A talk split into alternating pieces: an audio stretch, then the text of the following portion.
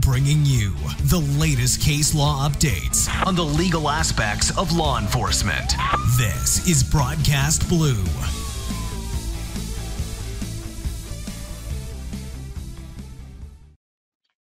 Let me um, let me tell you what we're going to be talking about today. I'm going to talk about uh, consent searches. Now, there's a lot of confusion about consent searches. Get a lot of questions. I got a lot of questions when I was teaching in the at FLETC and the four basic uh, the primary programs, the the academy, if you will, the four basic programs, um, which we taught search and seizure law in all four of them.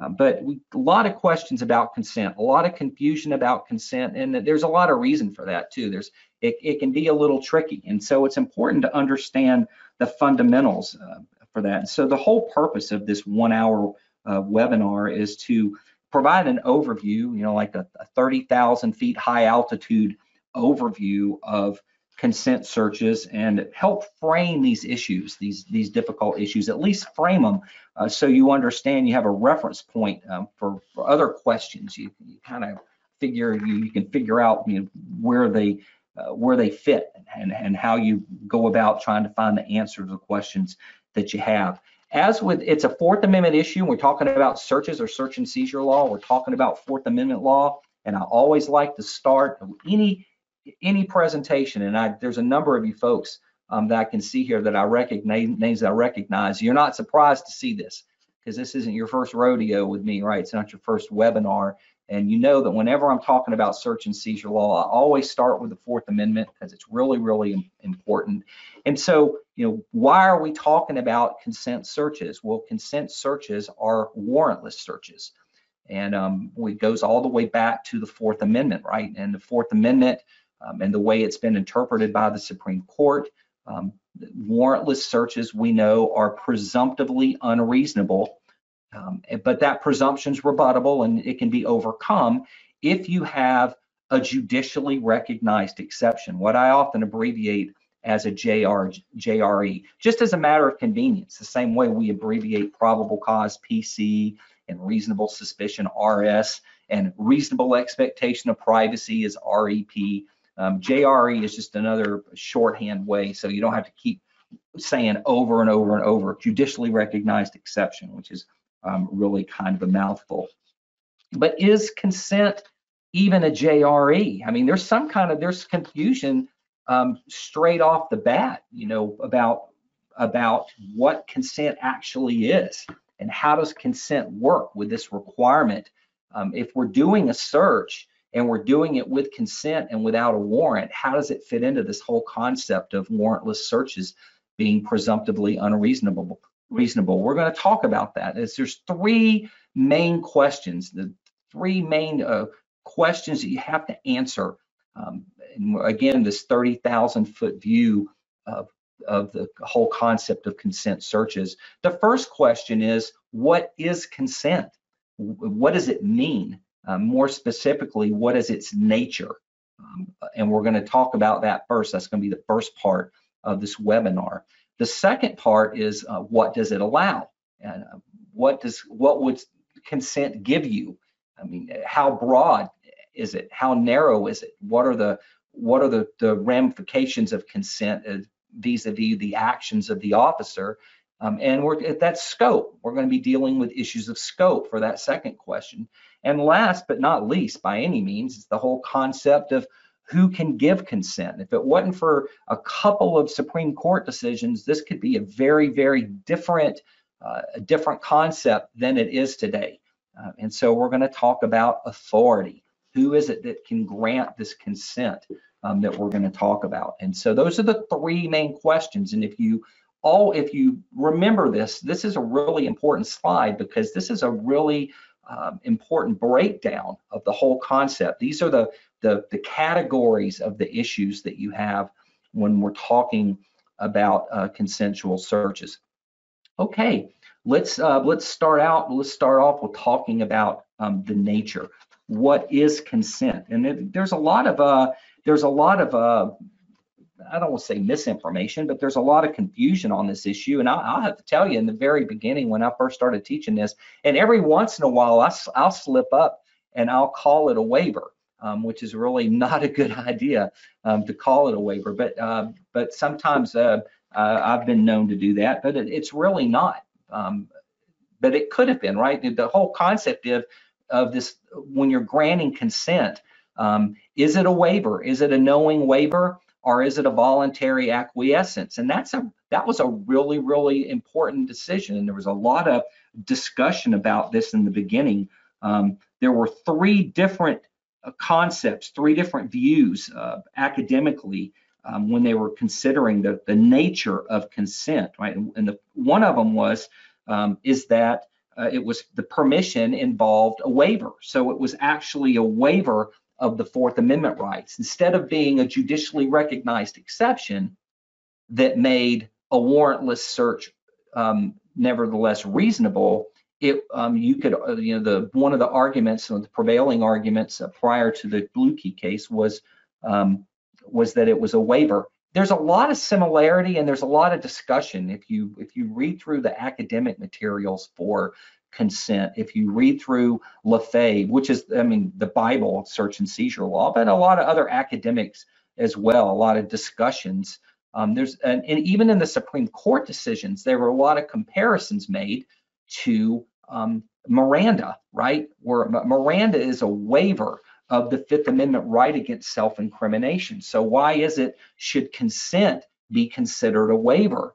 Um, and there were a lot of people who said consent should be a waiver and it should be considered a waiver. Um, but other folks said no, it's um, it's a it's a an issue of voluntary acquiescence. And the officer is asking for permission to do something, and they are voluntarily acquiescing um, to that request, and and therefore it's not a waiver. Um, it makes this warrantless search reasonable as a result of its the voluntary um, acquiescence of it, which is a another another uh, uh, important uh, uh, theory, I guess you'd call it. And so we had these competing theories going in um, to our uh, very important decision that I'm going to talk about, and uh, and that is um, the Schneckloth v. Bustamante case um, back in 1973. Now you can tell, um, um, for those of you in the know, you can tell why it was there was so much discussion about the Miranda decision. The Miranda decision came seven years before the Bustamante decision, and and um, and so there was a lot of uh, discussion about what was going to be required. Was it going to be was it going to be uh, a waiver, or was it going to be uh, hinge on the, the voluntary acquiescence? And and this was the Supreme Court decision um, that uh, made that decided it. And it wasn't a unanimous decision uh, by any means, but it's 1963. Uh, I refer to these cases. Um, you'll see the little blue key, and whenever you see a blue key next to a case name, I, I refer to these as blue key cases. They're very important um, judicial decisions. Almost all of them are uh, Supreme Court decisions, although there are a couple of blue key decisions that are uh, uh, a few that are at the circuit court level. Um, these are very, very important because they establish this baseline um, for Fourth Amendment law through the Supreme Court's interpretation of the Fourth Amendment. And this is a, a the most important case, the Bustamante case. If if you if you don't read any other case when it regarding consent, um, which would be hard to imagine that you wouldn't, um, but this is this is the most important because this is the case um, that established that the consent was based on voluntary acquiescence and not on a waiver. It is not a waiver. Um, and since it is not a waiver, um, the Supreme Court said um, you do not have to warn someone. You do not have to tell them that they that they uh, that they have uh, that they can say no and that they they don't have to grant you consent. There was this whole issue of and, and of whether or not you would have to do that. And that all goes with the decision as to whether or not um, there's a waiver or whether it is uh, determined to be uh, to be uh, voluntary um, acquiescence. So the the ultimate um, test it the, the court said, um, the, well, you see here, they also said, the court also said, I'm going to quote them, a waiver approach to consent searches would be thoroughly inconsistent with our decisions that have approved third party consent. So they're saying they had already said that it was okay for a third party to um, to grant consent. And I want you to think about that for a minute, right? Uh, if you're when you're talking about when you're talking about a Miranda waiver under the um, for self-incrimination, right? One person cannot waive another person's right against self-incrimination.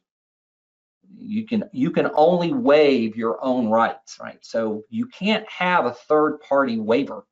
Um, it's a it's undefinable. There's it doesn't make sense. The concept of a, a third party waiver. There can be no third party waiver.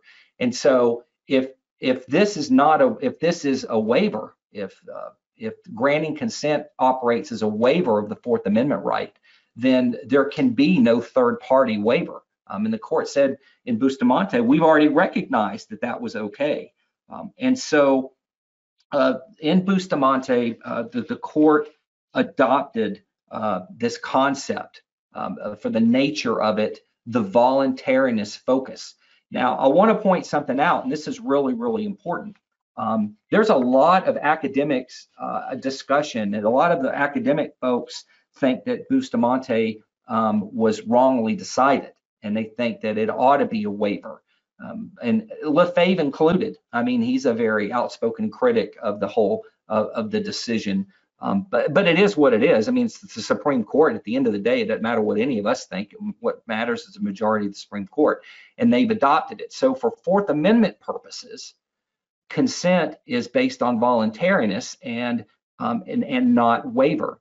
However, um, states are always free to raise the bar. States are always free to impose more restrictions on the government, give people more freedom and protection than what the Fourth Amendment allows. And in a number of states, under state law, they have retained this focus on waiver instead of voluntariness, even though the Supreme Court uh, made it to where they didn't have to.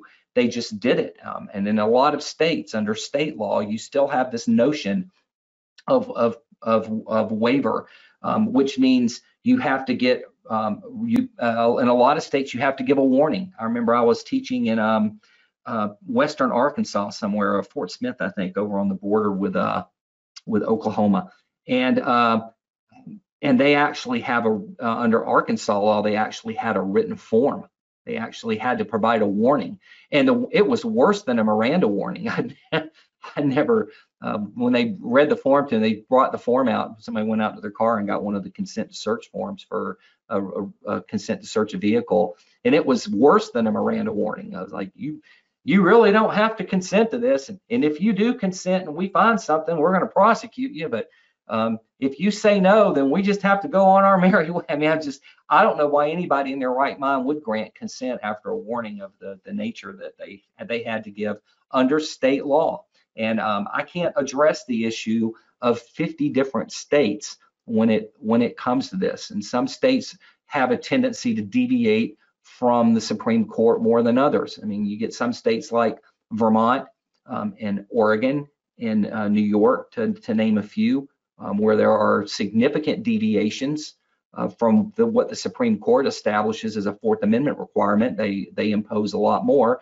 And then you have other states, um, uh, states like the state of Florida, where it's actually a part of the it's actually a part of the Constitution that the Fourth Amendment is whatever the United States Supreme Court says it is. And so uh, you get a huge variance.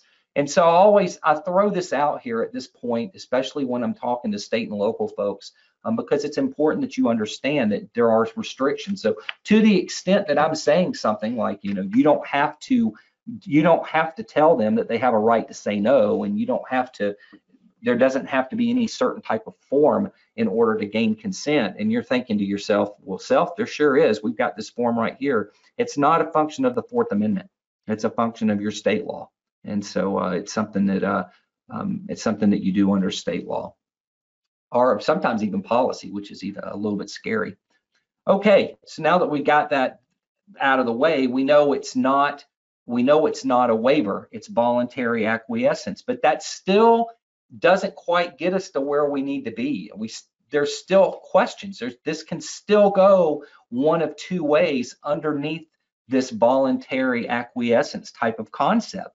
Is it voluntary in fact, or is it volunt is it voluntary reasonably believed to be voluntary. Now that's a huge difference. There's a big, big difference between um, voluntary in fact, which means um, looking at all of the circumstances, was that was it actually voluntary, um, or was it reasonably believed to be voluntary? And this, the the concept of whether or not it's reasonably believed to, to be voluntary brings in um, brings in more uh, to the discussion.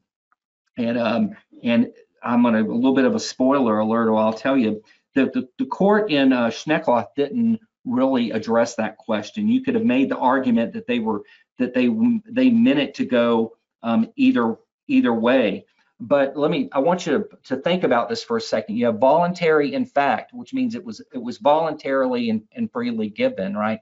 Um, or whether the officer reasonably believed that it was voluntary, right? So one of them is going to be more of a subjective test versus um, on the part on the part of the person, on the part of the, the grantee, the person actually giving the consent, where the other one is going to be more focused on what the officer thought. And, and in order to uh, in order to answer that question, um, we get to another important case, um, and um, the Illinois versus Rodriguez decision, which I'll talk about in a couple slides. But uh, just to kind of give you a heads up um, to, to where this is headed, um, they answered the question um, definitively. The Supreme Court answered the question in the Illinois versus Rodriguez uh, case. Well, it, they appear to have, uh, let me backtrack just a little. They appear to have uh, done that when they embraced the whole concept of apparent authority.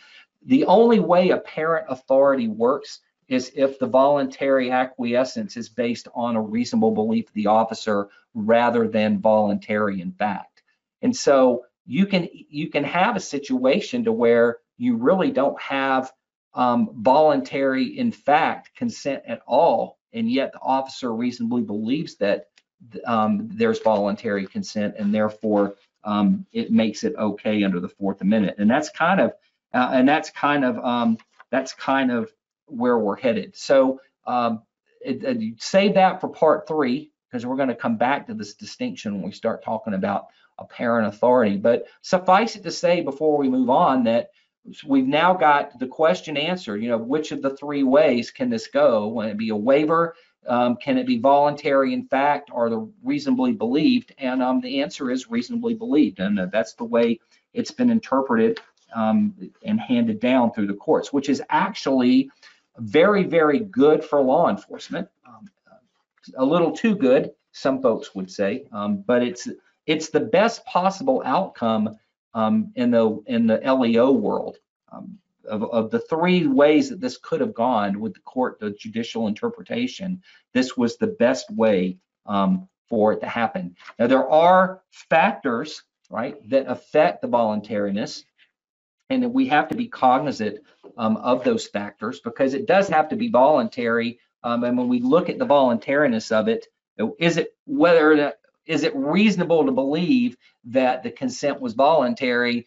Um, there are capacity and coercion issues that, that we're going to be have to look at, right? Do they have the mental capacity um, to understand the ramification of consent? How old are they? What are their what's their intelligence level?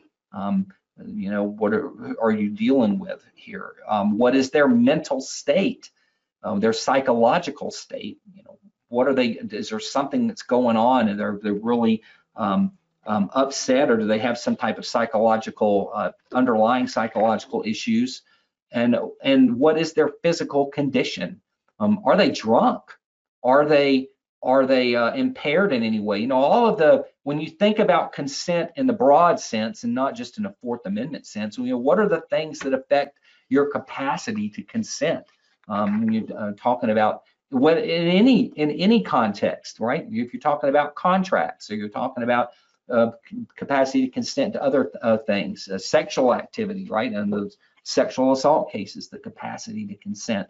Uh, it's the, we look at the same general things when we talk about the capacity to consent.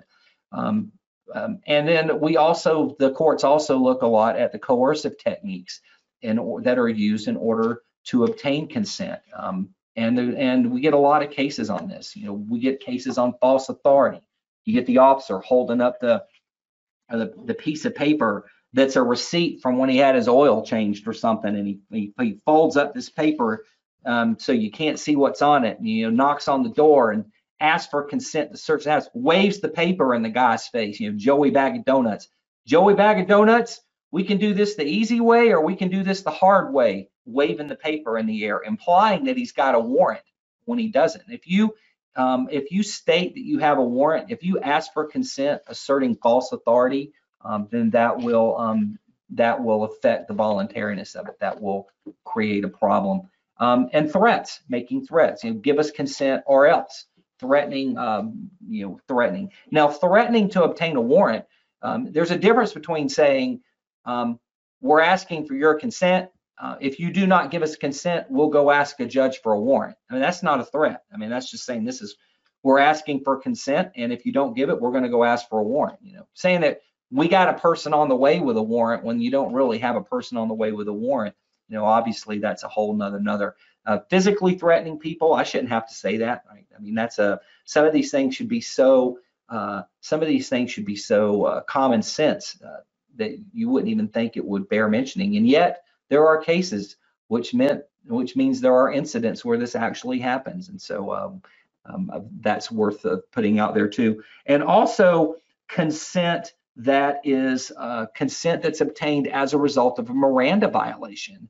So someone who has been unlawfully interrogated um, someone and grants consent as a result of the unlawful interrogation that affects the uh, the voluntariness of it as well, which is an important thing to point out there. Just because just because you're under arrest doesn't mean that you um, cannot give consent. I mean, people give consent to search all the time after they've been placed under arrest, and um, that it's, it's, a very it's very commonplace. And so, um, uh, and the courts have said the mere fact that someone is in custody uh, doesn't mean that they are un unable um, to give consent to search. And again, we're talking about a Fourth Amendment perspective and not uh, the state law, because I know there are a number in a number of states. Um, this is a big, big deal. It's always tricky to talk about auto, the automobile exception and consent searches when you when you're talking to state and local folks, because those two areas of Fourth Amendment law, probably more than any other, those two areas of Fourth Amendment law have more state restrictions above and beyond Fourth Amendment requirements probably than any other areas. Um, uh, there's a, just a lot of issues. And so I repeatedly have to keep throwing out there, you know, about state law, state law. Okay, so under the, as per the Supreme Court, there are no technical requirements. Um, you're not required to advise people that they have a right to say no. Uh, there's no waiver that's required under the Fourth Amendment. The consent doesn't have to be in writing. Is it a good idea to have it in writing? It's always a good idea for evidentiary purposes, but there's a difference between doing something for evidentiary purposes, um, for that motion to suppress that you know is coming, right? Um, there's a difference between doing something for evidentiary purposes and doing something because you have to under the Fourth Amendment. And um, it's not required under the Fourth Amendment, but it, like I said, it's a good idea.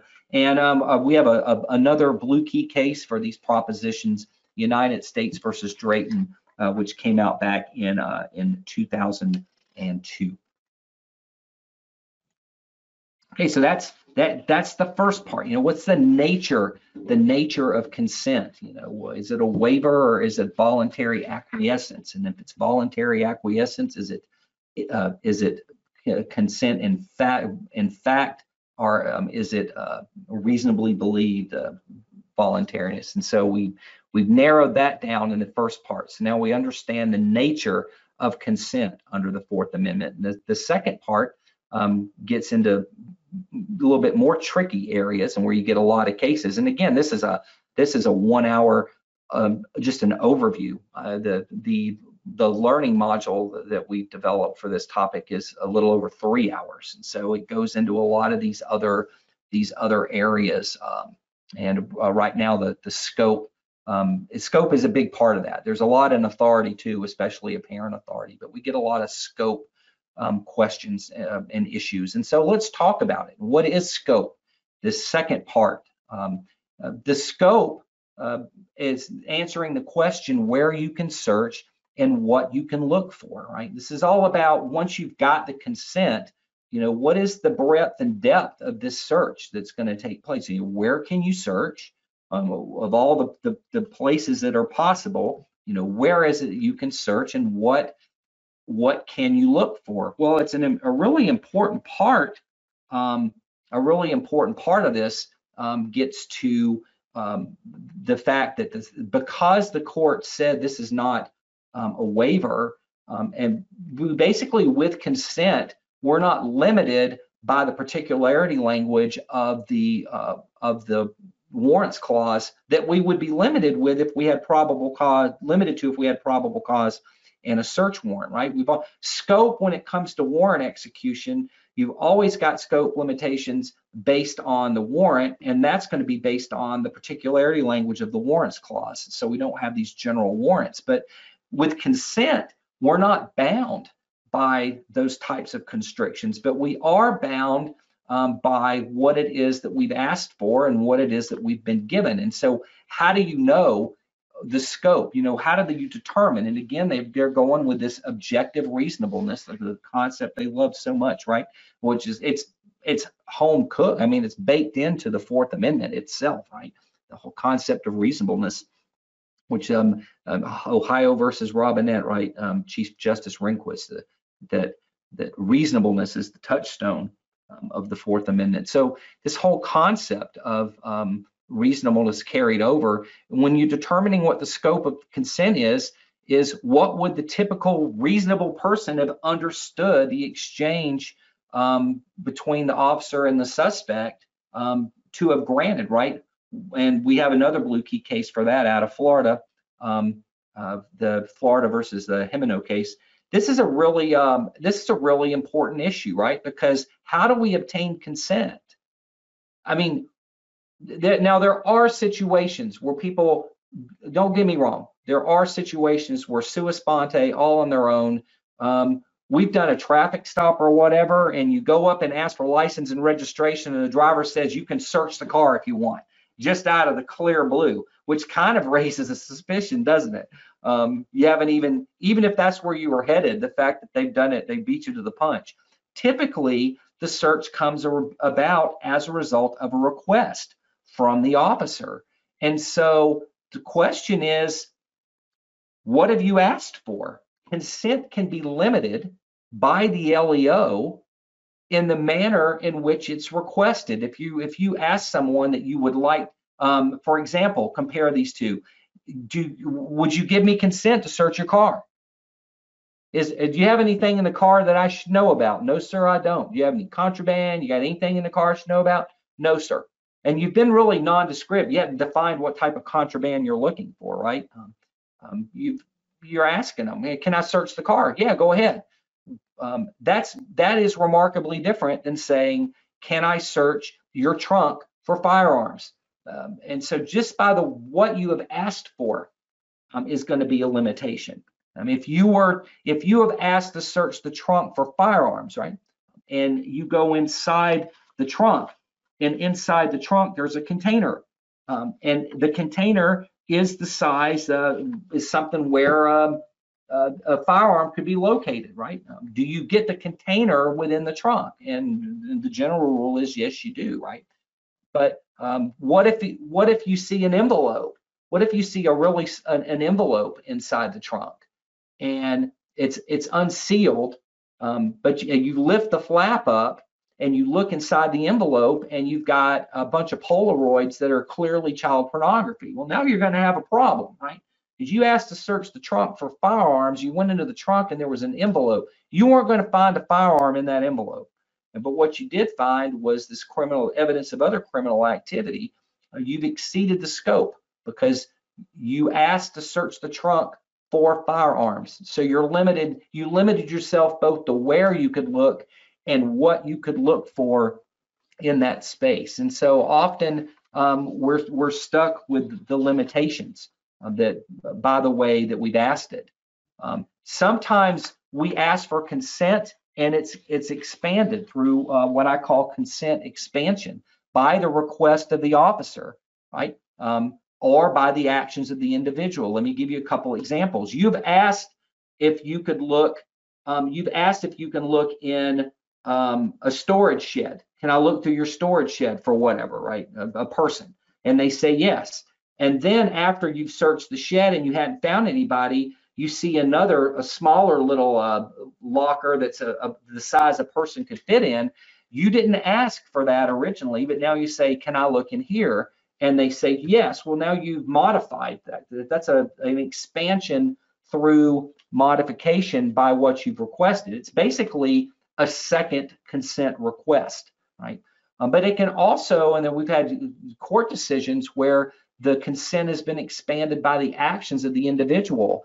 The, the, the officer would ask for permission to search one specific area of the premises or whatever, and the person who granted the consent would then lead them to another area beyond um, where that was they asked for consent. And through the actions of this other of, of the individual by by um, inviting them into this uh, space, they have expanded um, the, the, the consent through their actions beyond. But you always have to fall back on what is it that you've asked for? What have you asked to search? Have you asked to search a specific location, a specific part of the car? Have you asked to look in the passenger compartment? Have you specifically asked to look in the trunk or have you asked for the whole car? Have you specified what it is that you're looking for? Right? Um, um, and will that will that limit you in any way? Right? For example, asking requesting the permission to look for firearms is different than asking for permission to search for drugs, right? Because um, drugs can be in a lot more areas than firearms can be based on the, the size difference. Um, and consent can be limited by the grantee. You can ask for one thing, but they can give you another. May I search the car? Yes, you can. But I want you to be quick about it so um, I can get on my way and you can search the passenger compartment, but not the trunk. I don't want you going through my trunk. I got a lot of lot of stuff in there. I don't want you going through it, but you're you're you're free to search the passenger compartment. They have limited the consent um, by what they've given you. You asked for you asked for one thing, but what you were given was something else, and so now you are limited. The consent's been limited by the grantee, the person who um, is granting the consent. You can search my car, but you can't open any containers um, they're you're being limited, um, and they have the they have the ability um, to do that as well, which is important. And another really important factor um, is the fact that consent can be revoked. Now, this is incredibly significant. A revocation is a uh, we, we get a number of cases in consent revocation. Um, now, this isn't, um, this is from circuit court decisions and lower court and state court decisions. This hasn't expressly been uh, a function um, uh, uh, defined by the U.S. Supreme Court per se, um, but uh, we have the other the, the lower courts looking at all these different examples and all these different issues of revocation. Um, and the important thing to remember about revocation, since they can revoke it, since once consent is given, in order for it to be voluntary, it's got to be revocable as well, right? Once consent is given, it can be revoked. Now, once you find evidence, once you find evidence, you can seize that evidence. They can't revoke the consent after the evidence is found in order to exclude the evidence, but it would prevent you from going further unless you had a warrant or a judicially recognized exception. If you're searching an automobile based on consent and then you find contraband, you find drugs or evidence in the trunk, um, and consent is revoked and you continue to search, um, you're no longer doing that under the consent JRE. You're doing that under the automobile exception. So you're operating under a different JRE, a different judicially recognized exception, which means you got a different set of rules you got to play by, right? Because every every JRE has a purpose and has requirements. And so when you shift JREs and you you are operating under a consent JRE and now you're operating under the automobile exception JRE, you're stuck with the rules of the automobile exception um, JRE at that point, um, or, you'd have to get a warrant. Um, and so revocation is an important part, and you have to understand that you have to leave them in a position where the revocation can occur because revocation is valid when it's given, not when you hear it. Not when it's delivered, but when it's issued. Um, and we've got some interesting, really interesting cases of that. We've got a, a, a, case where a person was detained in the back of a police vehicle, and um, they're on the dash. The da the cab audio is on the the dash cam video is capturing the cab audio, um, and uh, the two officers got consent. They put the guy in the back of their car because it was really cold outside, and they put him in the back of a patrol car. Um, but they didn't have any windows rolled down or anything well, because it was cold. That's the reason he's in the car to begin with, right? Um, uh, Joey Bag of Donuts here gives him uh, gives him consent to search the vehicle, and they put him in the back of the car, and then he remembers he remembers that contraband in his trunk that he forgot about, right? And he's beating on, he's he's screaming, stop, stop. And he's trying to revoke consent, but they can't hear him, and then they find this contraband um, after he's clearly been yelling to stop. Um, and the court said no, the, the, the consent was revoked when he issued it, not when you heard it. And so all that, that evidence got thrown out um, as a result of that. I used to, when I was teaching at FLETC, I used to do a lot of stuff in the cyber division. I, I was um, I, I was also the electronic uh, um, evidence guy. Uh, I did a lot of training for the folks in cyber division. Great group of folks over there. And um, we used to talk about when they were Cellebriting phones and we would get permission to um, to search a cell phone and they were doing cell phone searches under consent. Um, and um, and they would copy uh, they would copy the phone right? They would Cellebrite the phone and they would they uh, mirror the data out of the phone um, and they would have all this data. Um, they might even give the phone back but they've got the data in the phone. My thing was while you've got consent, you ought to run through that Cellebrite algorithm really, really fast to see whether or not you've got any child pornography on there, um, because you've got consent, and so you're not limited, right? And and um, and you can, with consent, you can look for anything as long as you didn't limit yourself when you requested it. Um, but if you put this off, because sometimes the forensic analysis of the mirrored cell phones, it can take months and months, depending on where you fit on your priority. Um, um, it can take months. I tell if you've got consent to search a cell phone, you need to do it fast. You need at least to do a cursory, uh, the algorithm check or something. You need to do because if they revoke consent before you have found anything, before you have searched the data, not only can you not search the data, you can't even keep it because when you copy digital data, that's a seizure of the digital data. And if the seizure was based on consent and they revoke consent, you can't even keep a copy of the digital data. And so um, consent when it comes to digital data searches can be really, really tricky. And it's really important for you to, to move, move really quickly as a result of this revocation issue. Uh, refusal um, to consent. How do they, what if they say no? Every once in a while, you're trying to do your trooper two step during traffic stop, right? Um, as I talk about in the, the traffic stops, uh, my, the traffic stops course. Um, uh, that whole trooper two step. Um, sometimes you ask for consent. What do they say? No. Well, when they say no, what does that mean? Well, the fact that they've said no, the fact they refuse to consent is not admissible at trial to establish guilt, which is important to the lawyers, but important to the, the cop. Even though when someone says, no, you can't search my car, even if that subjectively makes you think the only reason they're saying that is because there's something in there, um, you cannot use that as one of your articulable facts to establish either a reasonable suspicion or probable cause. In, in other words, the fact that someone refuses to give you consent can't be the basis for, can't provide the basis for um, a warrantless search anyway. It, it'd be self-defeating if that was the point, because then you would get to search whether they said yes or no, right? Um, and so um, even though that might raise eyebrows whenever someone says, no, you can't search my car, um, it, um, it, that's not one of your articulable facts to establish that level of suspicion that you need in order to conduct some other type of warrantless um, search under a, a different judicially recognized exception. Okay, we're about eight minutes out. Took a little bit longer to do that first part than I really thought. Look, it's a it's a free webinar.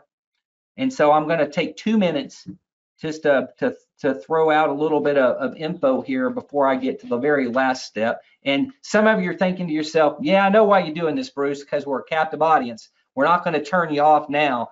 you used to do this in the end. Yeah, I did. And I watched the numbers dwindle. As soon as I was finished and thanked everybody, before I got a chance to plug Leah, all the numbers dropped down to less than half of what they were. So you're a captive audience, and I got you.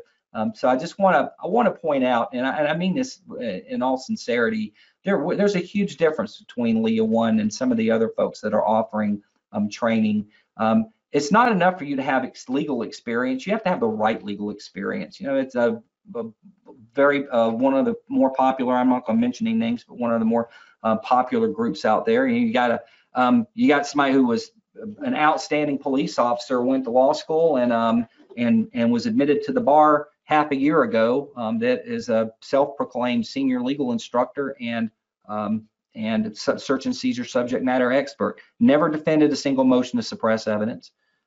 Never, no formal training whatsoever in how to teach. No training expertise. Um, and the, with a lot of content out there that's not peer reviewed. All of our all of our instructors have significant legal experience. We have the right legal experience. We're all trained educators, um, legal certifications, instructor certifications, degrees in instructional design and, and adult education. We, we understand what it means to develop curricula professionally. We have professionally developed uh, course curricula with learning objectives and assessments and, and reviews and test question validation and everything else. And everything we do is peer reviewed. Um, everything we do. Some of you have been asking me, Bruce, when is your book going to be out? Because I've been telling you for a year, I've got a search and seizure book that we're about to go to publish on. We're about to go to print. Look, it would have been in print a year ago, but for the fact it's being peer reviewed. I'm having um, more than one other person go through it and we're carefully going through all the information. It's a, it's a peer reviewed. And so at the end of all that, we, what do you get from Leah One? You get legal training that you can really trust. And, um, and that's the difference. That is um, the Leah One difference. And uh, I just wanted to point that out because it's important. It's really important. Um, you won't ever hear of a webinar training event on Leah One, and there's a reason for that let's jump in and finish this thing up, talk about the last part. Last but not least, that third issue, we're talking about authority. And in this third question, we're looking at who can give consent to search? Who, who is it um, that can grant this consent that we're looking at? And we have two types of authority. We have actual authority, um, the person who actually has the authority to consent to search a certain object, right? And we're going to talk about what constitutes that. But we also have apparent authority. And the reason we have apparent authority is because of the case, the Illinois um, case that I was talking about earlier, where I said you've got to, um, because of this case where we have this concept of, of apparent authority, as long as it's reasonable, as long as the under apparent under the apparent authority doctrine, even if the person doesn't have actual authority, it's not their bag that they're giving you consent to search. It's not their house that they're giving you consent to search. It's not their car that they're giving you consent to search.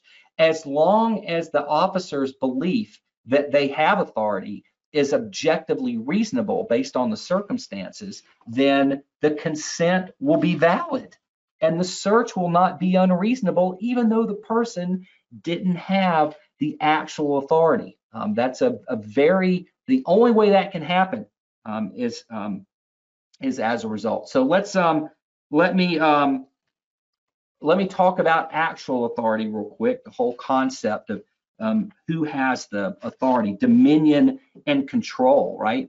Who has dominion and control over an object?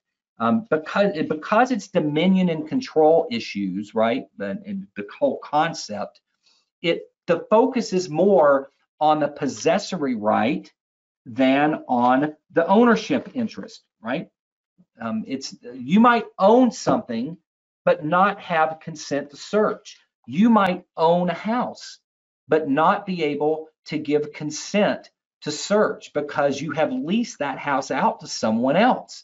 You no longer have the dominion, and even though you own the premises, you have relinquished the exclusive right to occupy the premises to another person, and therefore you do not have um, that dominion and control. You have the ownership interest, but you don't have the possessory interest. In a lot of situations, and more often than not, I would say, possessory interest and ownership interest are merged into one person. But every once in a while, you get situations to where the possessory interest and the ownership interest have been divested into two different people. And in that situation, it's the person with the possessory interest that is going to have the actual authority and not necessarily the one with the ownership interest. It all depends on how much of the degree of control has been given up. If I let someone borrow my car, um, I'm the owner, um, and I've let them borrow the car, I would still be able to give consent to search the car, right? Um, if police came up to me and um, I'd loaned the car to someone else and they said, hey, can we search? The car's right there and I'm standing there. Can we search the car? Um, even though I've loaned it to someone else, um, I would I would still have a, a degree of, of, control to go with the Dominion, right? The um, but what if I've leased a car? What if I'm a, a, car company and I've leased a car to another person, right? How much control do I have now? Well, I don't want to get into all the contractual things um, uh, with respect to that, but it's possible. What about a hotel room? When you rent a hotel room, can the clerk in a hotel give you authority to search room 211 if 211's been rented out to someone? It's been um, someone has, has rented that room for two nights and they're staying in this room and they've given them the key. Well, when they give them the key, they've given them exclusive use of that. Um, and so the, the hotel clerk um, would not be able to allow you to search that room, but they would be they would be able to you, consent for you to search an empty room, right? someone that someone's checked out of, and then we have cases where they've stayed past checkout time, so they're no longer legally in the room, and we get cases on that. Can they consent then? And you get a lot of cases um, in these um, in these uh, these two the set the last two of the three questions, and then we have joint authority. What if more than one person has an actual authority. You know, what are the rules when you have more than one person who has actual authority um, over uh, an, an, object? Now we had back in 1974, we had the Matlock case, and uh, basically, uh, if you had two people and one person, one of the, they both had, they both had they could both uh, issue consent and we a lot of these cases dealt with premises searches and consensual searches of premise um, and uh, homes, and a lot of them dealt with spouses. So you might you'd have a husband and a wife, and the husband would say no, you can't search, but the wife would say yes, you can, and they were both present. Um, well, that changed, um, and in, in Georgia versus Randolph in 2005, the court kind of flipped on that, and they said, hey, look, consent by one co-occupant is not valid if another co-occupant is present and objects to the search. And so it added a layer to Matlock, right? um, you only need consent of one. If you have two co-occupants, of you two people, a husband and a wife live in a house, you only need consent of one to search the house. But if both the both the husband and the wife are there, um, and the husband says no, then the no that no effectively revokes the consent of the other occupant, right? Um, if, if either of the two occupants that are on the scene, if either one of them say, no, you can't, then you can't. And that's what, that's a blue key case as well. I'd have a little blue key uh, next to Georgia versus Randolph. And then we had the Fernandez case um, uh, about six years ago in 2014.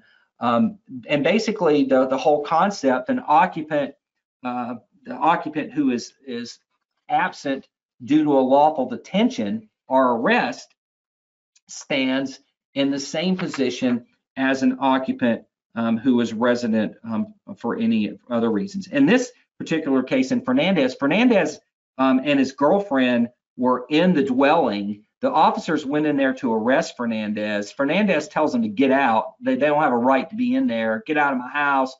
Yeah, I don't want you searching my. Basically, there's saying you can't search my house while he's there. But then they arrest him and he leaves, and now he's down at the station. He's no longer at the house, um, and they go to the house and they ask the girlfriend for consent to search.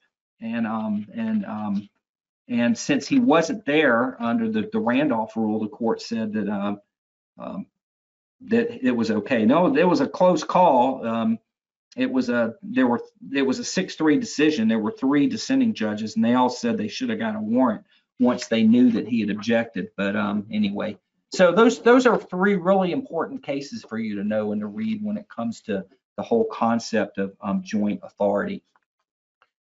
Okay, let's take a look. We're a little bit over, but that's okay. We're almost finished. Wrap it up. We've got apparent authority now. All right, consent. Uh, this uh, this concept they don't actually have authority, but it it's objectively reasonable for the police to believe that they do, right? And this is the again the Illinois versus Rodriguez case that I talked about earlier, um, back that blue key case from back in in 1990. Since this is not an issue of waiver and it's an issue of reasonableness, and it goes to the reasonable belief of the officer. If the officer's belief is mistaken yet reasonable, in other words, the officer mistakenly but reasonably believes the person giving them authority actually has the authority, then it's okay. It's not a violation of the Fourth Amendment, right? Um, in, in Rodriguez, in the Rodriguez case itself, um, th there was an ex-girlfriend. They asked her for um, permission to search the apartment. She constantly referred to it as our apartment.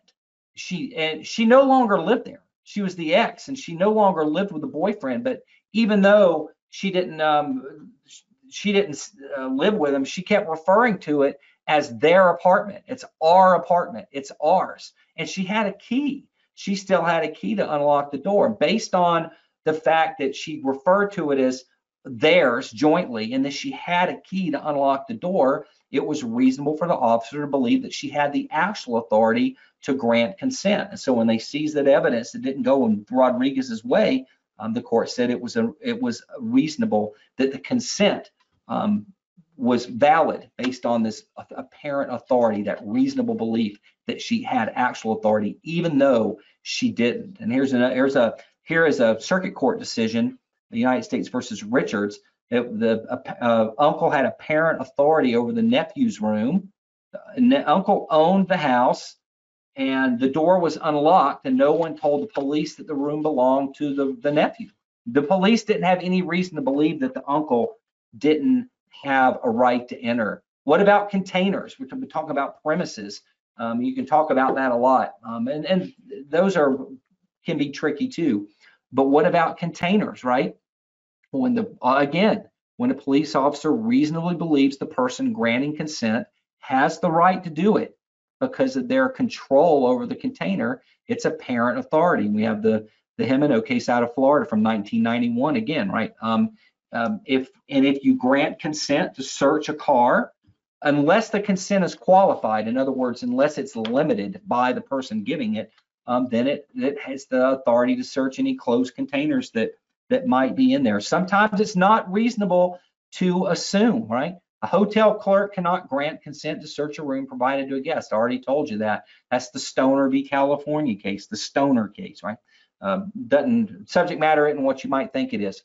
Um, it's unreasonable. Here's a, a case um, out of uh, Indiana, right? Unreasonable to believe the male housemate could grant consent to search a female housemate's purse. It's clearly not his. But compare that with the Seventh Circuit decision where there's a, a, one woman is in possession of another woman's handbag, and it was reasonable for the officer to believe that it was hers. Um, and therefore, the consent to search the purse was okay, it was valid. Um, here's another one of uh, Ninth Circuit decision.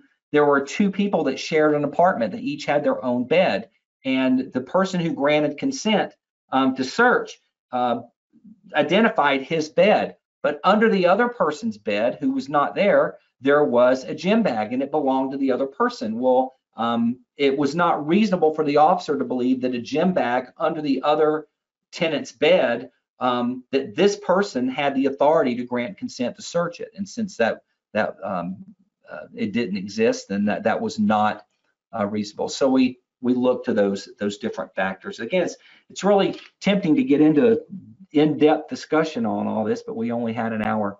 Um, quick little summary. You know, we talked about the the three concepts: what is consent, what does consent allow, and who can give consent right? And we know consent is a judicially recognized exception. It is not a waiver, it's a JRE. Um, and the consent, um, the JRE is based on the officer's reasonable belief.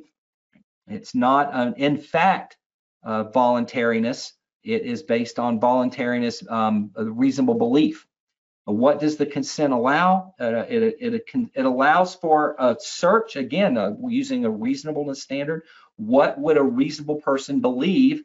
Um, what did the person granting uh, the consent um, reasonably expect the limitations to be? And we get a lot of that by what we ask for and by any qualifications or restrictions that are put on us by the grantee, the person giving us consent.